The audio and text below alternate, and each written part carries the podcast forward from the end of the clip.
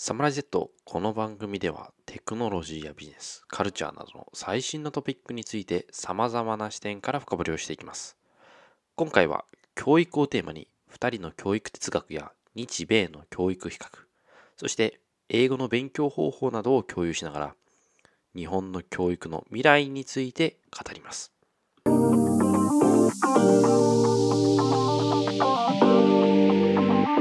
Samurai Z. はい。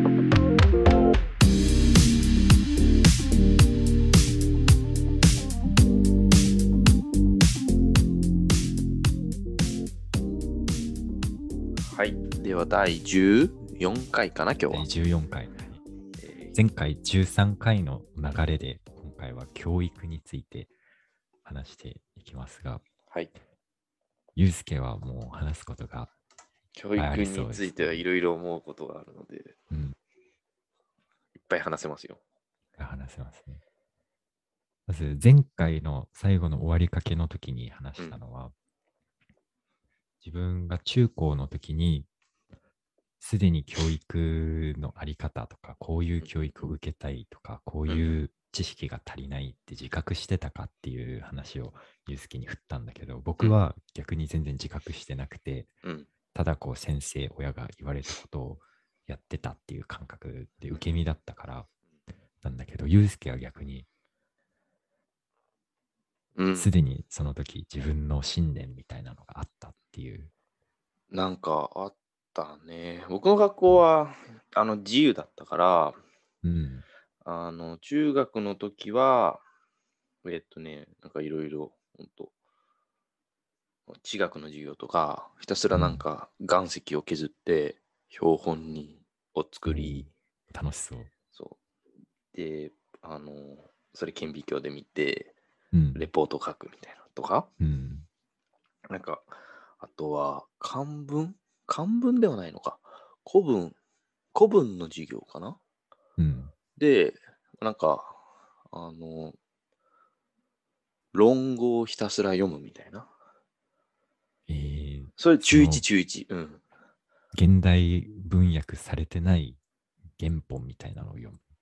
そう、あの、原本ではないか。あの、書き崩し文なんだけど、それをずっと読み続けるみたいなあったりとか、あ中3だとその漢文で、仏教漢文、般若ハラミタみたいな、おうあの辺を読んだりとかえ。ー、してて、すごく楽しかったのね。うん。あ、それは漢文は高一か。でもなんかそうそういう授業がいっぱいあって楽しかったんだけど、なんか高校になったらこう、急になんか受験モードに入っちゃったっていうか、うん。それまでの今までの楽しいっていう感覚が消えちゃって、で、なんか、これって僕の求めてたものじゃないよなっていうので、その前回の最後の方にちらっと話した、家出をしたっていううん。ところがあって、で、振り返ってみると、なんか、僕、基本、言われてやるんじゃなくって、なんか気になることをずっと自分でやってた感じがあって、うん。英語もなんか、気になって自分で勉強し始めたし、本読んで、おとか、あと、なんだろうね、まあまあ、いろいろその、ムーク取ったりとかも、なんか自分で調べてやってた。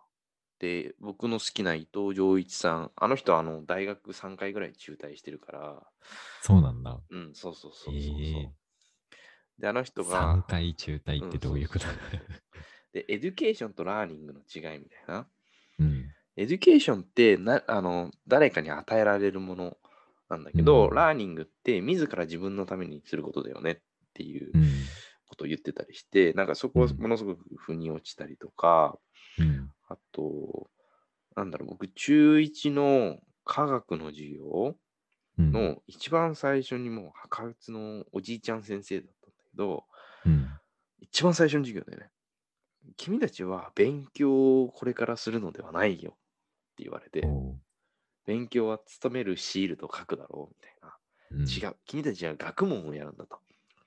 問うて学ぶんである。みたいないういうのがあって、今思えば、やっぱなんかそういう、あの、フィロソフィーが、学びに対する哲学がうん僕の中にあるのかなっていうのは、うんところどころ、まあ、きっかけはいろいろあると思うんだけど、それがあって、なんかそれをずっと今でもやってるっていうのが、僕の感じかな。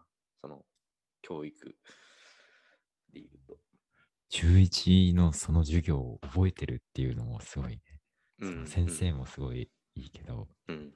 そのと、それがきっかけだったの？それとも、中学に入る前から自分の面白いことを突き詰めたいっていうのがあったの？どうだろう？中学の前はそんなになかったかもしれないね。うん。中学受験をすうんる普通にわけじゃん。うん、普通の中学受験だったから、うん。あれだけど、まあ勉強の仕方とかはなんか自分で考えてやってたのね。うん。ホワイトボード使って、一人で授業をするっていう勉強法をしてた。お自分で先生役になってこうそうそう。そうそうそうそうそう。ええそれ面白いね。あ、教えるって誰もいないんだよ。うん。誰もいないんだけど、あたかも誰かがいて、うん。あの、自分が授業をしてるようにうん。勉強してた。あの、そそのやってえー勉強してた。そういう勉強法あるんだね。架空のこう生徒に向かって、山田君。そうそうそうそうそうそうそうそう。えー小小6、小5とかの。そうそうそう、そのあたり。そうなんだ。すごいね。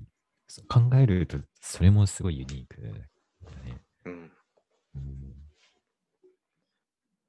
ていうのがなんか僕のうん。教育の歴史。始、まり。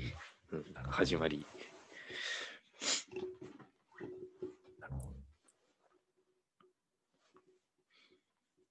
で周平さんはその、まあ、い言われたことだけをやってっていう話あったけど、じゃあそこでこう日本の大学行ってアメリカの大学行って、で今度アメリカの大学に行くことになってっていうその辺はうん。どういうきっかけなのか、モチベーションなのか。最初、日本の大学に普通に行ったのは、周りがそういうふうに大学に受験をしてっていうふうにしてたし、そういう、そのための予備校も行ってたしっていう流れで、完全に何も考えずっていう感じで、うん。いいと言われている大学を目指して受験勉強をするっていう感じで、そこまでは全然、なんだろう、そのまんま。で、大学に入って、大学の授業と別に自分でプログラミングを勉強して、うん。で、そこでその知識を使って、全然まだまだプログラミングの知識は浅い段階だったんだけど、うん。プログラマーとしてアルバイトできる会社を見つけて、うんうん。そこで実際にその働いている人を見たっていうのが多分一つきっかけであって、うんうんうんなんかこう面白そうだなって思ったことを仕事にしてお金稼いでる人がいるんだと思って、ええうんうんそれは楽しそうだなっていうふうに思ったのと、それをきっかけになんか、じゃあ働いて社会に出てどうするんだろうっていうのを考えたときに、なんか今までずっとレールに乗ってきたなっていう、まあそれもありきたりの思考だけど、うん。でそこで初めて気づいたから、すごい遅かったなと自分で思うんだよね。それが一番大きなきっかけだったね。なんか転換点。うん。今考えると、うんすごい恥ずかしいっていう感じだけど、すごい強い印象、記憶が一個あって、なんか幼稚園受験みたいなのをうんした記憶があって、なんかどこか覚えてないんだけど、幼稚園に行って、あの観察さされるでしょ？先生がこう園児候補を集めてこう遊んでます。で、面接をしますみたいな感じで。うん。で、なんか、これまでで何か賞を取ったこととか、頑張ったことありますかって言われて、いますって言って、で、なんか、魚つかみで魚を取りましたっていう風なのを言ったのね。うん。あそれを頑張ったきっかけは何だったの？っていう聞かれたときに、うん。なんか魚取ったら、あの、なんかプラモデルを買ってあげるよって言われて、それが欲しかったから頑張ったっていう風に答えた記憶があって、うんうんだから、すごいなんか、こう報酬があるから頑張るみたいなうんうん思考がちょっとずっと続いてたなっていうんううんのうんがあって、それをこう切り替えなきゃなって、こう、最近になって分かってきたっていうあ感じ。あ、なるほど。今、それじゃあ、一番の報酬は何、報酬目当てではない。ほなんかいいいいろいろなそ、その辺どう今半々なんでね、なんかうん。報酬、例えばこうかっこいい車に乗りたいとか、うん。お金持ちになりたいっていう欲望ももちろんあるし、うん。その反面、でもそれだけじゃ、あの、ハッピーにはなれないだろうなっていうのも分かってるから、それでその、今回大学院に行って自動運転の勉強をしたいっていうふうに思ったのも、お金を効率的に稼ぐっていう方法を考えたら、もう目の前の仮想通貨もそうだし、今の仕事を頑張るっていう手もあっただろうけど、ちょっとでも茨の道を選んだっていうのは、その自分が問題意識を感じることに取り組んだ方が、きっと幸せになれるだろうなと思ったからっていうのがあって、確かに。そこは大きいと思う。なんか自分の幸せって何なのかって。うん。なんか、大きい話に行ってしまったけど、うん。何の話をしてたっけ？えっと、教育ですね。教育。でも、そのなんか自分のその幸せを、あの、その実現するうん。手段としての教育ってやっぱりあると思っていて、その教育によっておそらく今あの話してもらった通り、その教育によって幸せの形って定義づけられちゃう部分も一部あると思うんだよね。今の話だと、あの何か報酬を得るために頑張るっていうその思考で教育もああのそういう形で教育受けてきたら例えばなんかうんいい大学に入ったら、うん。あのいい、えー会社に入れてでいい会社に入ったら、まあ安定だよみたいなそういう、うんしあのことで教育受けてったらそのそれが幸せの形になるしうん。そうじゃない幸せの形も別の教育の中でこう定義づけられていくからそこってやっぱり大きいと思うんだよね教育の役あの果たす役割だってうん小学校中学校高校、まあ、大学も含めるとものすごい時間じゃないそうだよね。うん。なので、なんかそこでどういう価値観に触れたか、どういう、あの考えに触れたかっていうのはなんかものすごい大きいなっていうのは思う。うん。それは絶対あるよね。その、両親、親の、その教育に対する意識とか、うんうんうんその親が自分自身で勉強をしているかとかう、んうんうんなんかそういう影響って大きいって、いろんな人が言ってるけど、それは絶対あるなと思だから僕、子供持ったら一番にやりたいのは、これみんなに言われるとサイコパスだからやめろって言われるんだけど、あの、子供をなぜもしたいかっていうのは。あの子供を使って実験をしたり、その教育とか、あれってうんものすごく実験的だと思うんだよね。うん。あの、だって小さい子は何もわからないし、うん。親が考えてることをそれたあの試してみてうん。っていうふうに僕は見えてしまうのね。うん。で、こうしたらこうなるんじゃないかとか、じゃあインターナショナルスクールに入れたらどうなるかとか、うん。初めからロシア語はなんか落合陽一、ロシア語の YouTube ずっと見せてたらしいけど、ロ。シア語の、ね、YouTube をずっと見せ見見させ続けたらどうなるかとか、なんかあの ちょっとそそういう興味はある。試したいこといっぱいあるんじゃん、そしたら。うん。もう子供何人いても足りない。そうだね。奥さんが大変になりそう。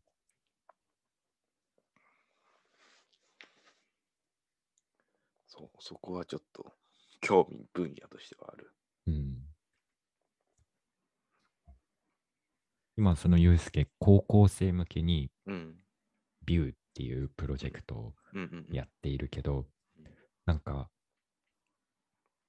どういう生徒さんが集まってるの？うんうんうんえっ、と、ビューっていう、あまあ、えっ、と、一般社団法人ビューが運営してる、えーうん。ビューラボオンラインっていうプログラムなんだけど、うん。ちゃんとフルあのちゃんと言わないと怒られるからお そう、えープログラムで、えー何やってるかっていうと、地域密着の探究学習っていう形で、えっ、と、ビューの場合は福井、もともとはそのビューの前身が福井の高校生団体だったりするから、あのうん福井をおテーマに、こう、地域経済だったら、ショッピングモールの人と提携したりとか、うん。地域政治だったら、その政治家の人、あの市議会議員さんとかうん、つながったりとか、あとは何があるかな、えーと医療福祉とか、うんそういうあの分野だったら、そのお福井にある医療施設の人と提携をして、その3ヶ月のプログラムの中で高校生が自分のお探究学習を進めていく、グループ、10人ぐらいのグループで探究学習を進めていくっていうプログラムなんだけれども、うんまあ、初めの方、今ね、何年目 ?3 年目？ぐらいになる。あ、2年目か。3年目かなになるんだけれども、お多分3年目だな。ちょっとわかんない。忘れてた。えっ、と、なんだけど、えっ、と、そのまあ探求、いろいろこう、今話にもあった通り、やっぱ学校でできることって限られてるから、うんもっとこういうこと知りたいとか、じゃあ大学って何、あの、ね、何を勉強したいかもわからないわけじゃん。うんだからそれをこう知りたいっていう高校生もいれば、まあ今だと、あの、栄養入試、なんていうんだっけ、総合型選抜みたいな。うんまああれでこう、あの、課外学習とか見られるから、そういうので、あの、先生に、あの、こういうの参加してみたらっていうので紹介を受けて、参加してくる高校生も中にはいたりする。うん福井県の高校生が中心なんだ。そうだね。あの、うん、福井県が結構半分ぐらい。で、あとは本当、全部オンラインだから、全国各地から参加している感じかな。うんそれを見つけてくるのがすごいよね。うん。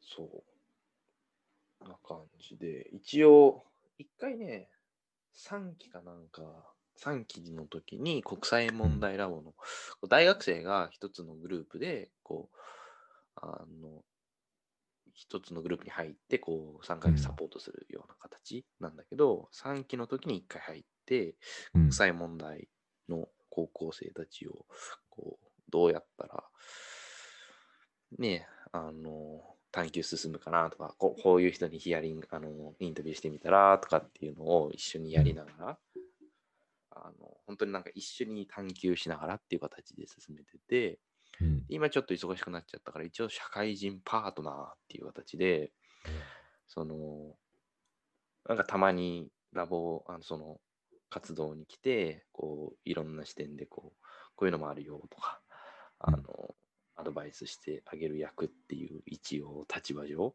ちょっと 忙しくてあんまり活動に参加できてないから、大声で言うと、後でお叱りを受けるかもしれないんだけど、そう、そんな感じをやってますね。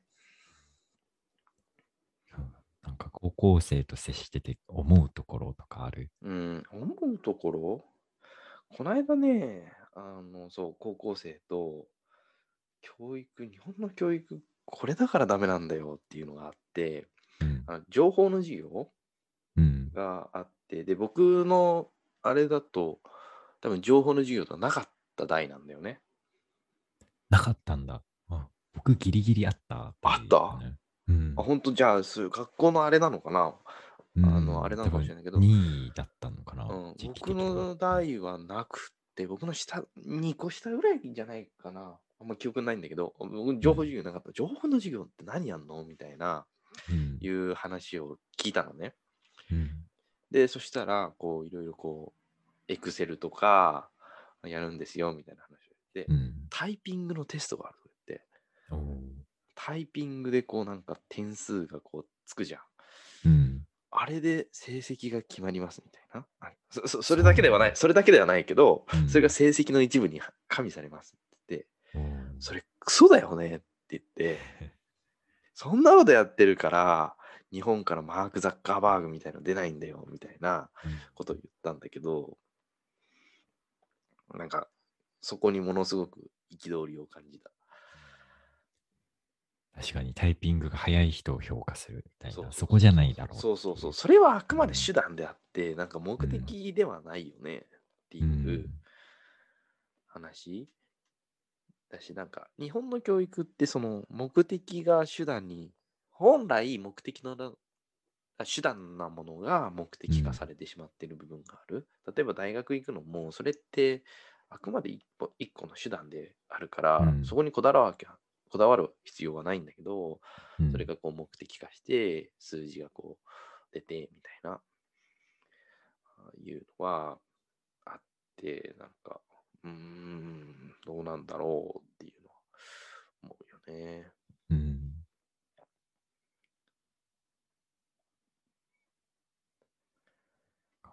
なんか、ありきたりの話だけど、その、漢字、小学校で漢字を書いたら、なんかここがちょっとずれてるからうん。点数がもらえなかったみたいな、なんかそういうのを6年間やってきたんだって、今になると、何をやってたんだろうってわかるけど、なんかその当時、子供としてはわかんないっていう方が多いだろうから、周りの、周りがそれを理解しているかっていう、大人が理解しているかっていうのはすごいガチャうんうんうん感があるなって思う。そうそうそう。で、で、高校生と話してて、じゃあ日本ってどうするべ、どうしたらよくなるのかねみたいな、うんいう話をしてて、で、一つ出てきたのが、まあ、総合型入試、栄養を、うん今、一般入試に、と、まあ、方法一般入試で、普通にちょろっと栄養みたいな形だけど、うん。それが半々ぐらいにね、まずなったら、なんかいいんじゃないかなっていう話をしてたんだけれども、だけれども、うん。でも、日本の栄養入試って、あれって、受からせるものではないよね。落とすためのものだよねっていう話をしてて、おどういうこと？っていうのは、例えば僕、その、一応日本の大学も1個受けたのね。うん。で、それは本当 AO みたいな、AO ではないんだけれども、なんか、こう方式がいつもの普通の一般入試ではなくって、あのうん。英語の TOEFL の点数が何点以上だと出願できますよみたいな裏裏裏口入学みたいな感じだったんだけど、うんで、面接とかもあったわけよ。で、面接も、まあまあ、全然楽しくないのね、面接。話してて。うんこうここの時はどうしますか？みたいな、こうんの圧迫面接、いわゆる、うんがあって、で、それってなんでそうなるかっていうと、結局落とすためのものだし、なんか今グループディスカッションとかさ、あるらしいのね。入試にも。入試で。うん、で、グループディスカッションの対策みたいのをさ、高校生がやるわけよ。うん。で、栄養の対策塾みたいなのがあって、それってさ、栄養のさ、その本来の意味をさ、うん。履き違えてると僕は思っていて、うん。で、逆に、だからそのアメリカの入試って僕、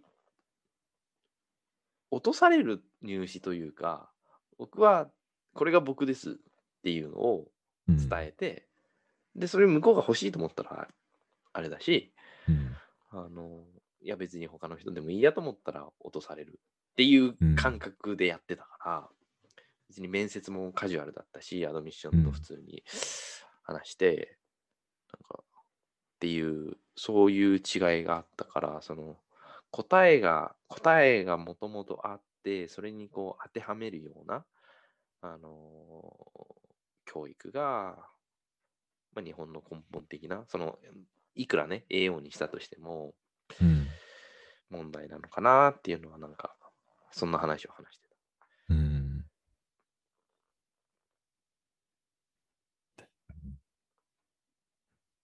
なんか栄養入試の議論でたまに見るのが、うん。その日本の試験は点数を取ればいいから、うん。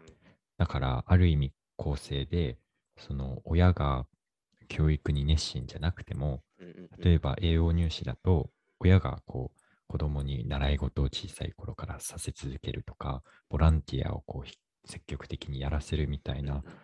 あの、親の教育の経験がそのまま反映されるから、格差がうん。開いていくからうん、そういう意味で日本のテストで決めるっていうのはいいんだっていう風なうん。主張をたまに見るんだけど、なんか、それについてはどう思う？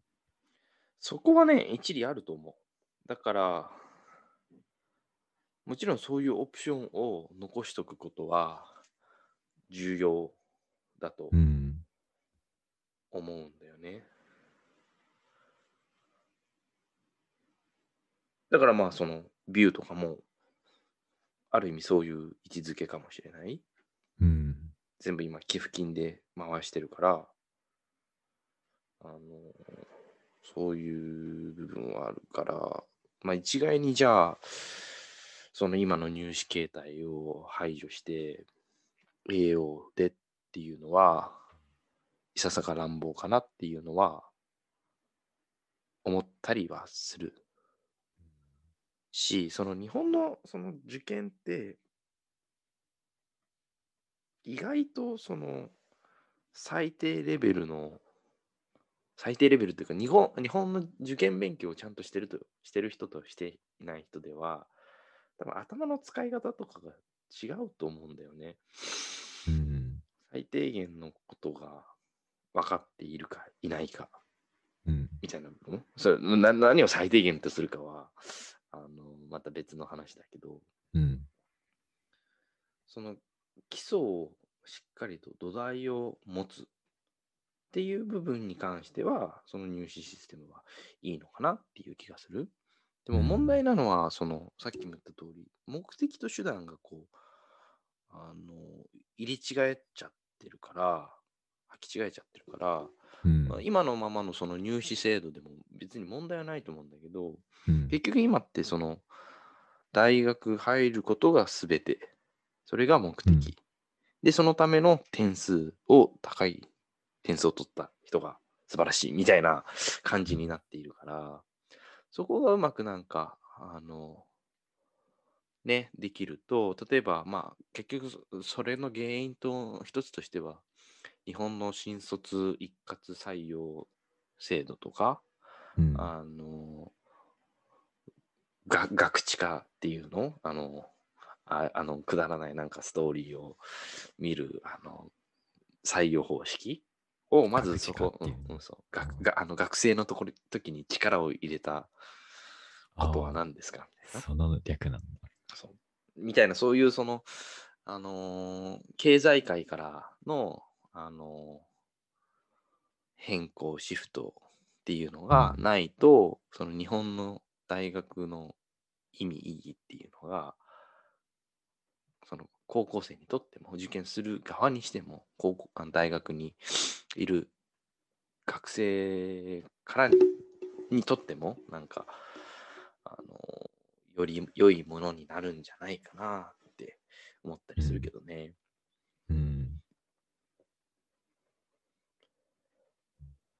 そこはいかがその日本の大学とアメリカのカレッジを経験してる身としては、その大学の意義、そのなぜ、その学生間における大学の意義の違いってのをうんなんか感じたかなと思って。ああ。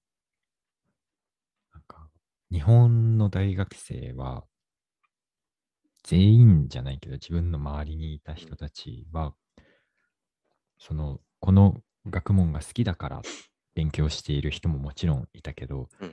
でも、やっぱり、その大学生は楽しまなきゃみたいな意識の人が大多数だったなって僕は思ってて。で、一方でアメリカの大学に行くと、まあもちろんその田舎だったし、うん。あの、雰囲気も違うのはあったんだけど、やっぱりそのまず勉強が第一で、うん。で、その後にこう、クラブに入るなりっていう、うんこう優先順位がなんとなく違うなっていうのはうん感じたかな。そのテストに対する勉強も、その普段から図書館にみんな来て勉強してるけど、日本だとなんか、普段は図書館すごいガラガラで、うん。テスト週間だけすごい混んでるみたいなうんうんうんのがあって、うんそうだよね。その図書館の混み具合の差とか見ても、あちょっと違うかなって思う。あれは、は、あれはほ本当なの？あの、過去問を手に入れればうん。楽勝っていう噂は。これは事実なの？それはあると思う。なんかうん、そういうのをなんかゲット、やっぱりその、大きい部活に入ってて、うん。同じ学科の人がいると、そうやって入ってくるから、僕はたまたまその同じ学科の人が、航空部っていうところにいたんだけど、うん。いなかったからゲットできなかったんだけど、でもその同じ部活の中で、あの看護学科の人がいて、なんかこう、過去問が全部流れてたとえか、え。目撃して、うん。それはラッキーだなと思って、へえ。うん、都市伝説じゃなかったのね。自伝説じゃなかったね。と、そうだね。大学とカレッジの違いなのかもしれないけど、うん。やっぱり日本の大学は先生は教える専門家じゃなくて、うん。研究者が教えてるっていう感じだけど、うん僕たちの大学は先生をしたい人が集まってたところだから、ぱり先生の熱意も違うし、授業の工夫も違うし、うんっていうのは全、そこが一番強かったかなと思う。うん。確かにそれは感じる。感じるというか、僕、日米比較はできないけど、うん。米のところだけを切り取れば、それはうんものすごくわからなかったら、本当になんか、ちゃんと分かってもらいたい、考えてもらいたいっていうのは伝わってくるよね。うん。あんまり外れの先生がいないっていうか、うん。たまにいるんだけど、うん。アメリカの僕たちのいた大学にも。でも、日本の大学は9割方、あの、ただ時間を過ごすために来ているみたいな先生も多かった中で、そこの違いは顕著だったと思うね。それがまたこれから大学院行って university に行った時にどう違うのかっていうのはちょっと僕もドキドキしながらうん見てみたいなって思うんだけど、うん。なるほど。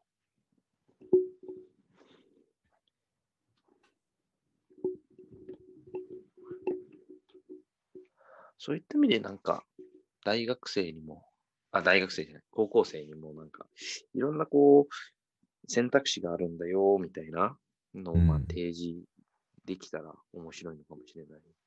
うん、うん。なんか、リベラルア、その日本の大学の中でもさ、リベラルアーツカレッジみたいな ICU とかあったりするから、リベラルアーツってこんな感じなんだよって、この間、なんかの時に高校生に話したら、え、そんなものあるんですか？みたいな。うん、学部をあらかじめ決めずに、いろんな授業が取れるなんて、そんなものあるんですか？みたいな反応されて、うん、あでもやあの、今でもそういうなんか、それぐらいの認識なんだなっていううん。のは驚いた。日本にもないからね、うん。東大とか学部教養課程があっても、でも理系文系は決めてないといけないし、うんうん途中で医学部に行こうと思ったら大変だしとかうんうんうんうんうん。これ話発展するかわかんないけど、僕、ゆうすけが英語をどうやって勉強したのかっていう話を今度聞いてああ、英語をどうやって勉強したか、うん。あれ、この話してないかな？あの、英語を勉強しようと思ったのは、中学の時に、うん。中学3年生？あの時3年生かな？の時に、えークラスの出席番号順に座ってて、うん僕の前の席に座ってたやつが、その時、英検準、英検準1級持って1級の一時は突破したみたいな、そそそそういうやつだったの。で、うん僕はハーバードに行くんだみたいな、うん。いう人だったのね。うん、で、休み時間中に、あの、要所とかを読んでるわけよ。おーで僕、普通に後ろに新書を、日本の本を読んでて、うん。気になるわけよね。な、何を読んでるんだろうっていうのを気になって、で、同じものをね、買いに行ったの、僕。買って、えっとね、ザ・ギバーっていううん。本なんだけど、あの、どういう本かは知らない。なぜなら、あの読んでないから。いう、あれなんだけど、うんえっと、で、えっと、買って読もうとしたの。で、うん読み始めたんだけど、なんか言葉はわかるのね。出てくる単語はわかるけど、センテンスになった時に理解ができなかったの。うん。で、これおかしいと。なぜ彼ができるのに僕ができないんだっていううんあの思考に陥って、いやでも、今これは、あの、今気づけたことは素晴らしいと。今が一番早いじゃん。うん。あの、あっていううん発想に至って、うん。で、あの、じゃあ物語を、もうストーリーを知ってる本から読み始めようってことで、チャーリーとチョコレート工場を買って、で、そこからこうなんかいろいろ読み始めたっていうのが僕の英語の勉強だね。それでそう、リーディングとかそういうのはいっぱい本読んだっていうのがあれだし、うん。リスニングとかスピーキングは、なんかシャドーイング？うん。まあ、そそれもなんか自分でなんか英語の学習方法みたいな本をいろいろこうよ読んで、あそこから自分で勉強して。そうそうそうそうそうシャドーイングがいいみたいみたいな、うんいう話で、あの、海外のニュース番組のサイトでこうトランスクリプトが出てるやつが、CNN のやつ。そう、えー CNN スチューデントニュースも見てたな。うんとか、あと PBS ニュースアワーっていう、あの、あるんだけど、それは、あの、サイトに、こう、トランスクリプトまで出てたのね。うん。うん。だったから、あの、それを聞いて、そう、ディクテーションをして、うん。もう初めの1分とか2分のそそのレベルだけど、うん。やって、でディクテーションして、えーと、シャドーイングしてみたいのを自分でやってた。うんその小説というか物語をリーディングから入ったんだね。ああ、そうそうそうそうそう。学校で受けた英語の授業はなんか役に立った？役に立ったのはないんじゃないかな。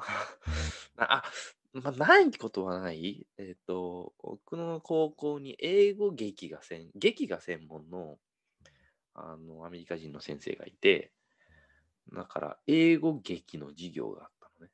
英語劇。シェイクスピアとかやる。あ、シェイクスピアもね、あの学年によってはやったりするけど、の英語劇の授業とかはうん。楽しかった。あと、プレゼンの授業みたいのもあって、うん。マツコ・デラックスみたいなイギリス人だったんだけど、あの、それは楽しかったかな。おーだけど、あ、でも、だから、ネイティブスピーカーの授業は楽しかったっていう感じかな。うん。だけど、日本人の先生がやってて、楽しかったのは、あれ今、た楽しいかどうかの話だっけ？なんだっけ？役に立った役に立ったかどうかあ。役に立った。うん役に立ったのは、パッと思いつかない。なんか文法の授業とかもクソくらえと思ってるんだけど、日本語訳しなさいみたいな。ああいうのやってるから僕ダメだと思うんだよね。うんその授業を受ける頃にはもうユうスケは自分でもっと次のレベルに行ってたっていうのもあるのか。うん。というか、あれをやってたら英語できないと思うんだよ。だってうん、英語を日本語に一回訳して頭の中でそれ訳すっていう作業をしてるわけだから、そこに日本語を返してるわけよ。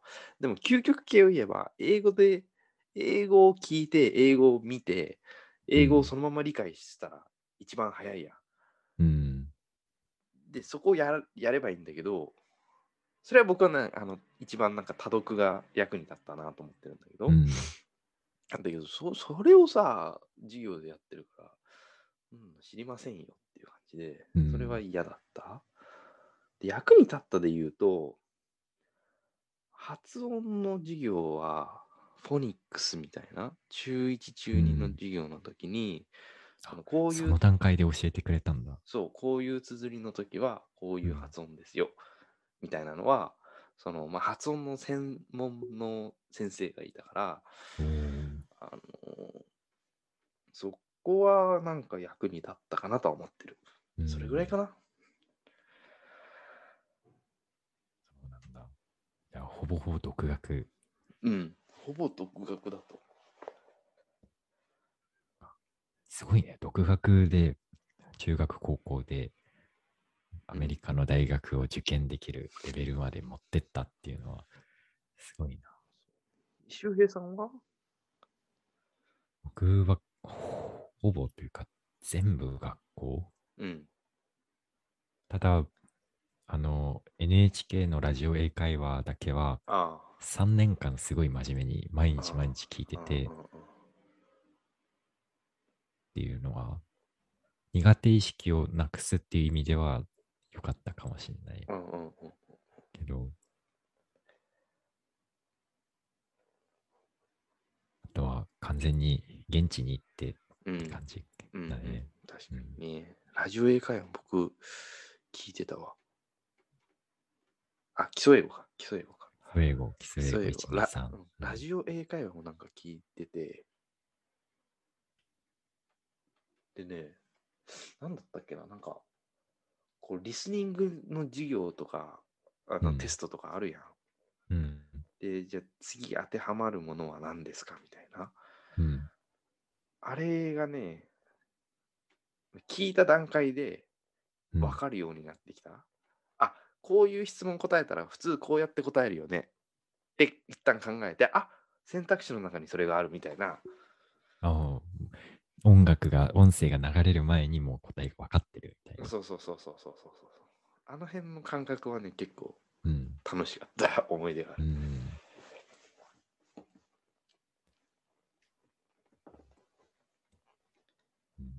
今になって思うけど、あんまり日本の学校の英語は全然実践にはあんまり役に立たないなっていうのはすごい実感す英検とかも僕は本当になんか役に立たないと思うんだよね。あ、役に立つ立立つは立つかもしれないけど、る。うんなんか、じゃあ英検何級取れたからアメリカの大学で survive できるかっていうと、 TOEFL と英検と全然違うやん。英検受けたことある、あるある。あの僕、僕ないんだけど、ないんだけど、英検のあの試験官のアルバイトとかやってると、おー こう、こう、こう見れるわけよ。うん。で、思ったのがすっげえ長い。時間が長いね。長い。うんあれはあれはうん長すぎるなっていうのがあって、うん TOEFL はもっと、もうパパパってこう、あの、解かなきゃいけない感覚があって、 TOEFL 受けた後の英検だと、あ、これは無駄だわ、みたいな。うん。で、こう、こう、巡回してるとさ、試験官で、うん。なんか、こう、SVOC 的な感じでさ、あこう書いてる人もいてさ、いやいやうん、これ、これやられちゃったらダメだよなってな、思ったね。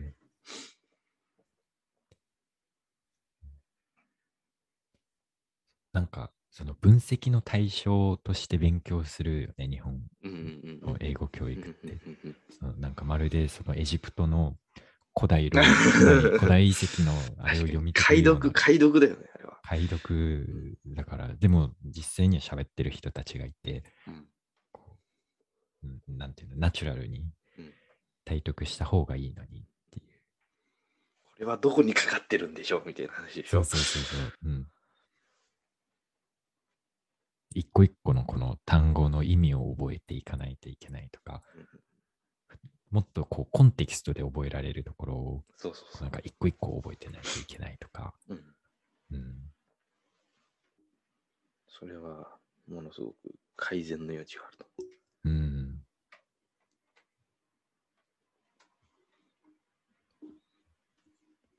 また話戻っちゃうな。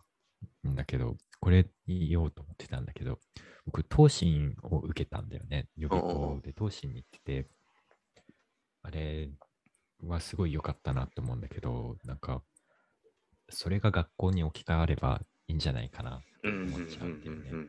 なんか、本当に同じ言葉ばっかりだけど、ガチャでうん。担当の先生がいい人かどうかとか、うん。ちゃんと教えてくれるか。で、成績とかその後の発展とかが決まっちゃうから、うん。本当に日本一教え方が上手い人の授業をまず受けて、自分のわからないところだけ先生に質問するみたいな、そういうのが個人的にはいいなと思うんだけどね。